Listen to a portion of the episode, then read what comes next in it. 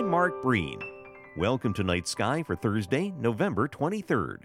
The early evenings of late November, though frequently cloudy, can delight us with some great celestial sights without having to wait until late in the evening, as is the case in summer.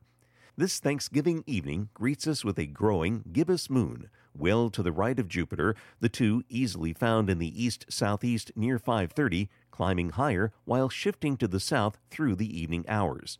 Well to their left sparkles a lesser beacon by comparison, yet a star that measures up by any other standard. It is Capella, or perhaps I should say they are Capella.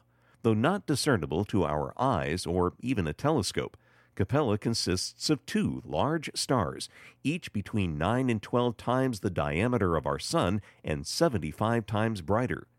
The double nature of the star was revealed just over a century ago using a telescope with an instrument to detect where light waves of different sources interacted. Friday, we'll return to focus on Jupiter and its lunar encounter on Night Sky. Night Sky is a production of Vermont Public and the Fairbanks Museum and Planetarium.